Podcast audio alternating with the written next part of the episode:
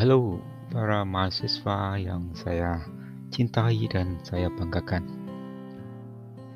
Melalui podcast ini, saya mencoba untuk memberikan alternatif media pembelajaran bagi para mahasiswa yang tentunya sebagian besar adalah para generasi Z yang tentunya memerlukan pendekatan yang berbeda dengan saat saya belajar di bangku kuliah dulu. Saya berharap juga bahwa ini juga menjadi media pembelajaran bagi para mahasiswa yang memiliki gaya belajar audio.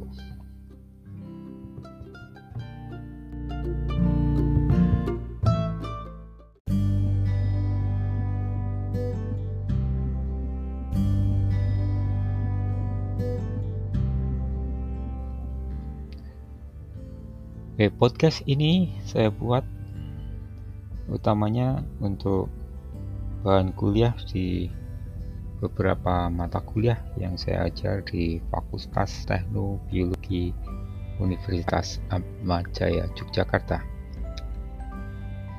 Namun tentunya saya sangat terbuka apabila mahasiswa-mahasiswa dari universitas lain akan manfaatkan podcast ini sebagai salah satu sumber pembelajarnya.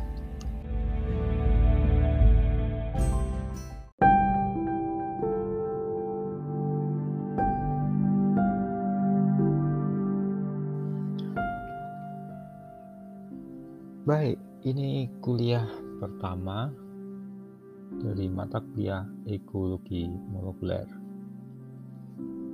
Mata kuliah pilihan di Fakultas Teknobiologi Universitas Atmajaya Yogyakarta. Nah, dalam pertemuan pertama ini itu kita akan mengawali tentang ruang lingkup materi yang akan kita bahas selama satu semester ini.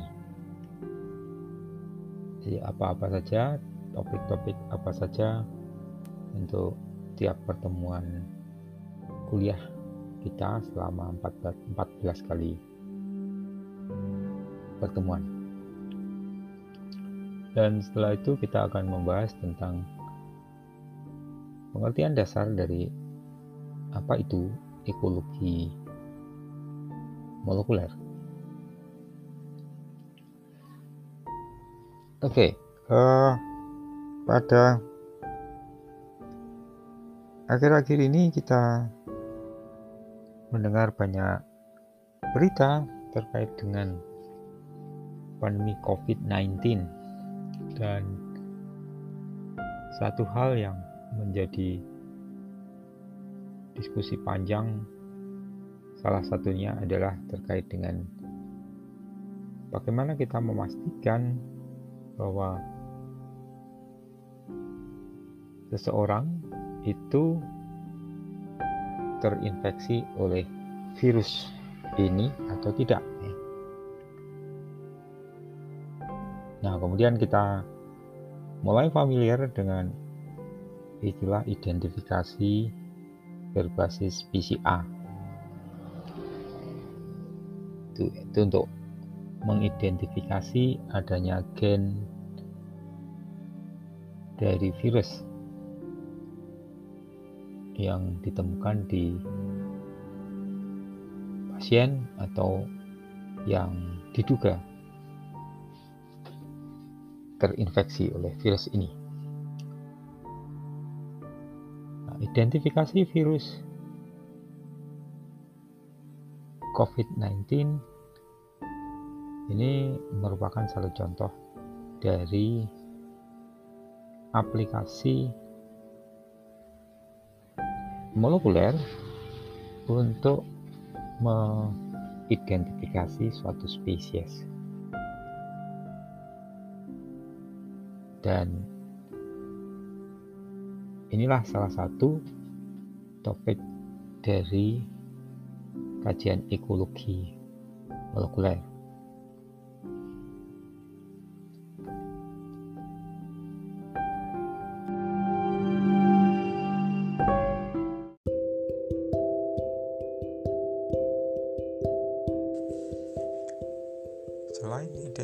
Identifikasi spesies dalam kuliah ekologi molekuler ini kita akan bahas tentang identifikasi molekuler untuk level individu misalnya untuk menentukan jenis kelamin suatu spesies yang sulit dibedakan antara jantan dan betinanya atau untuk memastikan mengkonfirmasi suatu individu terkait dengan uh, parentage analysis misalnya.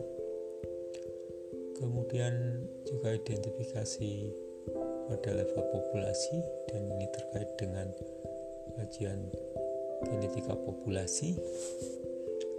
Dan tentu ini berhubungan juga dengan kajian filogeografi. Dan selanjutnya akan kita bahas penggunaan teknik molekuler untuk menjawab beberapa pertanyaan pada ekologi perilaku. Misalnya yang terkait dengan mating system kemudian terkait juga dengan interaksi antara prey dan predator atau interaksi-interaksi yang lain di dalam suatu komunitas. Kemudian ada topik yang menarik terkait dengan genetika konservasi yang ini penting untuk membantu nanti di dalam restorasi genetik atau juga terkait dengan forensik hidupan liar. Yang terakhir akan kita bahas tentang ekologi molekuler dan GMO.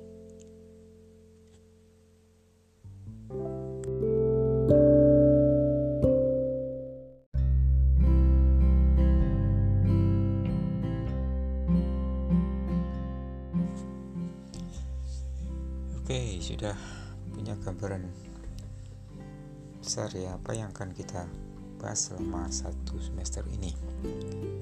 Nah, sekarang kita akan mulai dengan pertanyaan mendasar tentunya. Apa itu sebetulnya ekologi molekuler? Nah, aplikasi metode molekuler sebenarnya sudah digunakan sebelum tahun 1990-an namun tentunya saat itu belum ada istilah ekologi molekuler. Istilah ini baru mulai dikenal setelah tahun 90-an. Bahkan kemudian ada jurnal khusus tentang ekologi molekuler yang namanya Molecular Ecology. Dalam bukunya Introduction to Molecular Ecology, Bibi mendefinisikan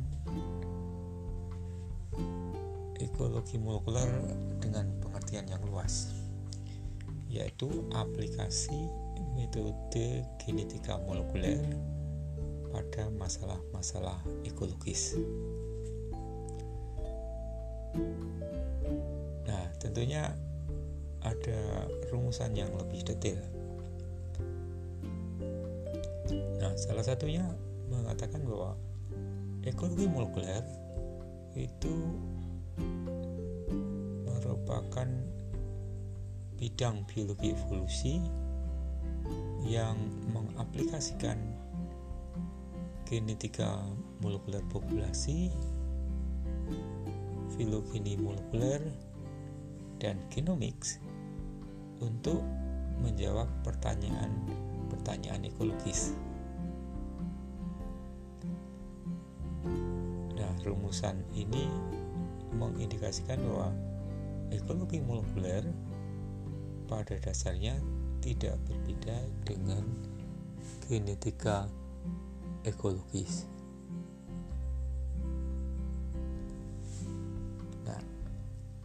Nanti akan kita lihat juga bahwa ekologi molekuler ini juga terkait dengan genetika konservasi. Nah, kalau melihat namanya sering mahasiswa memang sudah takut dulu ya dengan kata molekuler. Nah, sebenarnya sebagai mahasiswa biologi yang sudah mempunyai bekal.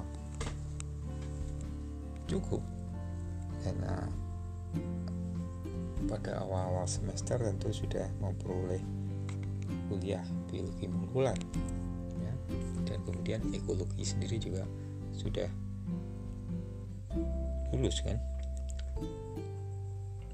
Nah itu sebetulnya tidak ada alasan untuk takut dengan ekologi molekuler atau menggunakan pendekatan molekuler ini untuk menjawab pertanyaan-pertanyaan ekologi.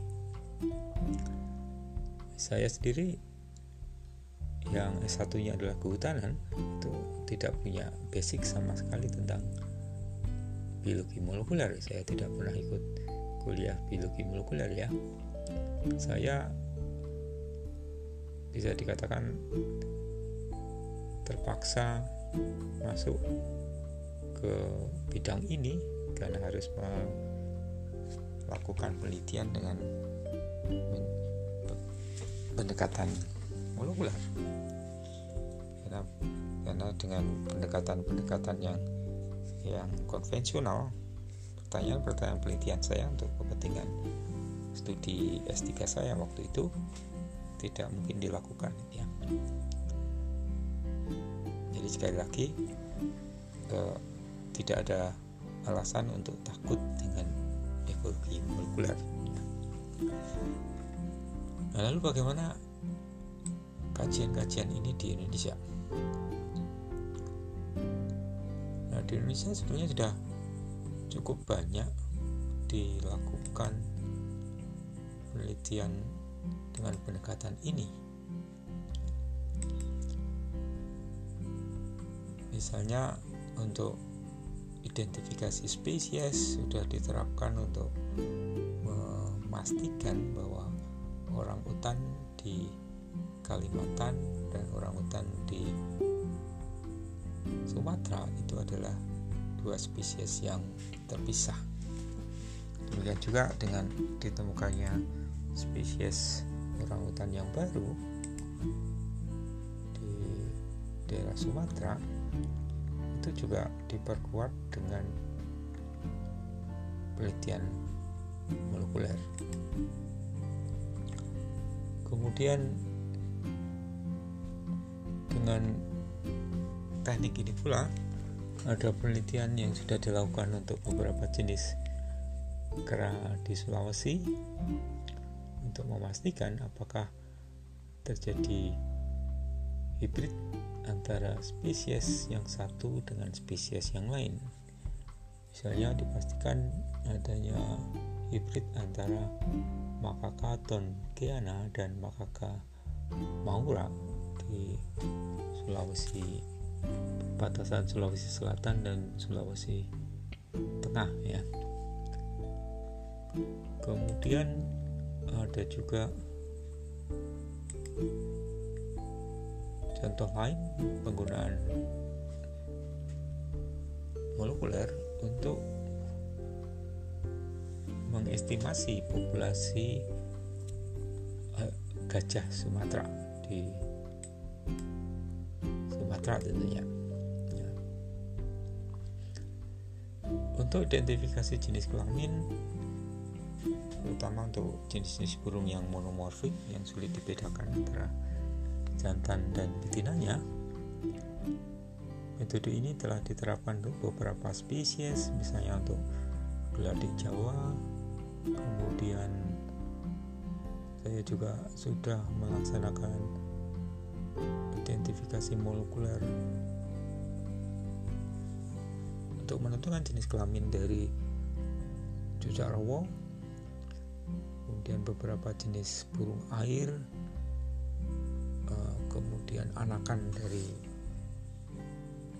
jala Bali dan juga jenis-jenis raptor ataupun elang yang disita kemudian aplikasi ini lebih jauh juga digunakan untuk menentukan pakan dari suatu spesies contohnya misalnya tentang Javan mongoose itu dengan menggunakan NGS atau Next Generation Sequence telah diidentifikasi jenis-jenis makannya. Contoh lain adalah dengan molekuler ter telah bisa diidentifikasi beberapa parasit pada gajah atau saya juga melakukan untuk avian malaria untuk identifikasi plasmodium pada burung-burung liar di Jogja dan sekitarnya. Beberapa kajian populasi untuk melihat apakah populasi yang tersisa itu sudah terstruktur atau belum juga menggunakan metode molekuler ini contoh-contohnya misalnya orang hutan kemudian beberapa jenis kera Sulawesi komodo kemudian juga pada owa Jawa serta beberapa jenis burung di antaranya adalah Lade Jawa dan juga Malio.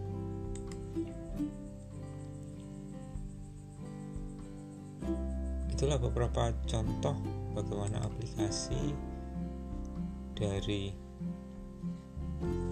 ekologi molekuler di Indonesia. Nah, lebih detail tiap-tiap contoh dari topik-topik yang akan kita bahas dalam kuliah ini akan kita diskusikan lebih jauh pada kuliah-kuliah selanjutnya.